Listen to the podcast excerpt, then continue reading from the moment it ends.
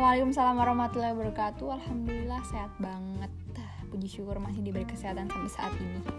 Alhamdulillah kalau gitu. Terus sejauh ini tuh kuliah online kan kak gimana tuh rasanya kuliah online? Sejauh ini kuliah online emang dari awal Maret ya. Menurut aku sih aku baik-baik aja kuliah online, cuman agak sedikit kangen gitu sama teman-teman, sama dosen, sama suasana kampus yang kayak gitu-gitu sih. Sebenarnya lebih kangen ke suasananya aja, cuman untuk kuliah itu sendiri ya alhamdulillah baik-baik aja masih lancar sampai sekarang dan semoga akan tetap baik-baik aja. Alhamdulillah kalau gitu mah yang penting tetap dijalanin aja semangat terus pokoknya. Iya betul. Nah ini langsung aja ke podcast kali ini. Kita akan ngebahas soal undang-undang yaitu Undang-Undang nomor 17 tahun 2003 Jadi menurut kamu apa aja sih materi-materi yang ada di dalam undang-undang? Materi yang ada di dalam undang-undang ini ya. Undang-undang nomor 17 tahun 2003 jadi uh, di dalam undang-undang itu sebenarnya menjelaskan tentang keuangan negara. Selanjutnya di dalam undang-undang ini juga kayak ngebahas hal-hal baru gitu mengenai perubahan mendasar dalam ketentuan keuangan negara yang telah diatur di dalamnya kayak pengertian keuangan negara asas keuangan negara, terus susunan APBN, susunan APBD, dan kedudukan presiden sebagai pemegang kekuasaan tertinggi. Jadi kalau misalkan ditanya nih, apa sih keuangan negara gitu? Apa sih uh, Undang-Undang Nomor 17 Tahun 2003 itu apa sih gitu ya?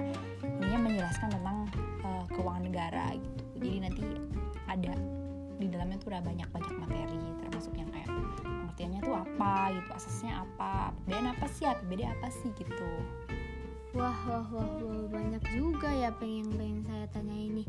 Jadi apa sih pengertian dari keuangan negara itu sendiri? Pengertiannya nih, pengertiannya kalau menurut pasal 1 Undang-Undang Nomor 17 Tahun 2003, keuangan negara itu dapat diartikan sebagai salah satu kekayaan pemerintah yang diperoleh dari penerimaan uang, terus utang, pinjaman pemerintah dan bisa berupa peng pengeluaran pemerintahan uh, kayak apa ya jelasinnya pokoknya tuh kayak keuangan negaranya itu tuh punya negara gitu loh. Kayak segala sesuatu punya punya negara punya pemerintah gitu loh. Dan dari mana asalnya? Dari mana asalnya ya bisa dari penerimaan uang melalui pajak gitu misalkan ya cukai terus dari hutang dari pinjaman pemerintah atau bisa aja dari pengeluaran yang dikeluarkan oleh pemerintah itu sendiri. Oh iya iya. Lalu apa aja sih kak ruang lingkup keuangan negara itu sendiri? Ruang lingkup banyak dong uh, tapi kalau menurut Undang-Undang Nomor 17 Tahun 2003 tentang keuangan negara itu di dalam pasal 2 mengatur tentang ruang lingkup negara itu sendiri keuangan negara itu sendiri uh, keuangan negara yang dimaksud itu tuh ada di uh, pasal 1 angka 1 salah satunya itu adalah menjelaskan bahwa hak negara untuk memungut pajak mengeluarkan dan mengedarkan uang dan melakukan pinjaman. Jadi tuh di dalam pasal 1 angka 1 itu itu tuh negara atau pemerintah itu mereka punya kekuasaan atau keuangan atau kewenangan untuk memungut pajak, untuk mengeluarkan dan mengedarkan uang dan melakukan pinjaman. Seperti itu. Jadi kalau misalkan ditanya uh, ruang lingkupnya ya seperti itu. Jadi ruang lingkupnya tuh jadi negara itu punya hak gitu untuk melakukan hal-hal tersebut gitu. Oh, bagus bagus kak. Jadi nih lanjut ke pertanyaan selanjutnya. Bagaimana sih negara mendapatkan uang dan dari mana asal keuangan negara itu sendiri bisa dijelaskan kak?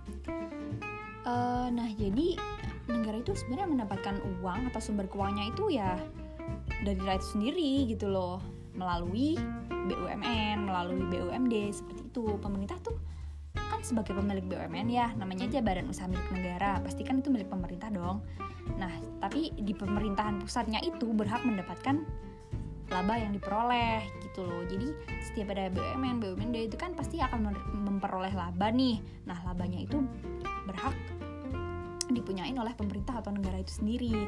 Selain itu, sumber keuangan negara juga bisa aja yang seperti tadi saya sudah jelaskan, yaitu melalui cukai, melalui pajak, melalui percetakan uang, pinjaman uang, dan masih banyak lagi sih sebenarnya. Terus uh, dan dari pajak itu sendiri kan akan kembali ke rakyat ya, ya seperti itulah. Nah, menyinggung soal APBN, kira-kira apa aja sih yang bisa kakak jelaskan terkait hal ini?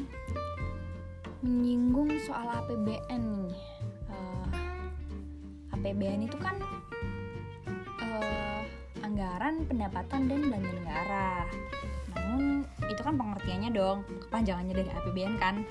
Ya. Uh, tapi kayak pengertian dasarnya itu sendiri tuh sebenarnya APBN ya pengertian dasarnya dapat kita simpulkan kalau APBN itu merupakan daftar yang memuat rincian sebagai sumber pendapatan negara dan jenis-jenis pengeluaran dalam satu tahun gitu loh. Jadi uh, pokoknya APBN itu tuh kayak sebuah daftar atau rincian nih yang kayak udah ngemuat uh, apa jenis pengeluaran negara itu dalam setahun gitu loh. Pokoknya tuh dalam satu tahun itu tuh APBN itu tuh mau dibuat apa yang kayak gitu-gitu. Terus hal ini tuh sebenarnya udah dijelasin di Undang-Undang Dasar 45 dalam pasal 23 dan Undang-Undang nomor 17 tahun 2003 nih salah satunya yaitu tentang keuangan negara pasal 1 jadi uh, kalau misalkan kita menyinggung soal APBN apa apa aja yang terkait itu ya ya seperti itu. Pokoknya APBN itu tuh keterkaitannya sama apa aja sih yang kayak anggaran-anggaran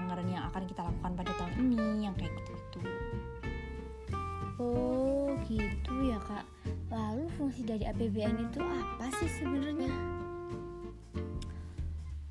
Uh, fungsi fungsi dari APBN itu sendiri ya ada banyak sebenarnya uh, itu ada enam yaitu yang fungsi yang pertama itu adalah fungsi otorisasi yang menjadi dasar untuk negara dalam melaksanakan pendapatan dan pengeluaran pada tahun yang telah direncanakan jadi aliasnya tuh apa ya?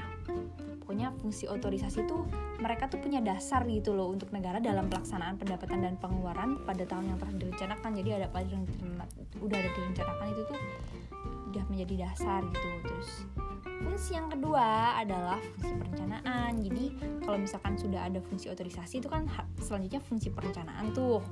Fungsi perencanaan itu tuh dibuat sebagai pedoman untuk merencanakan kegiatan pada tahun anggaran yang telah direncanakan jadi fungsi perencanaan ya pokoknya untuk rencanain aja. Kayak tahun ini negara bakal ngapain pemerintah bakal ngapain. Itu tuh ada di fungsi yang kedua. Terus fungsi yang ketiga itu adalah fungsi pengawasan. Nah setelah otorisasi dan perencanaan pasti kan harus diawasin dong. Nggak mungkin nggak ya kan?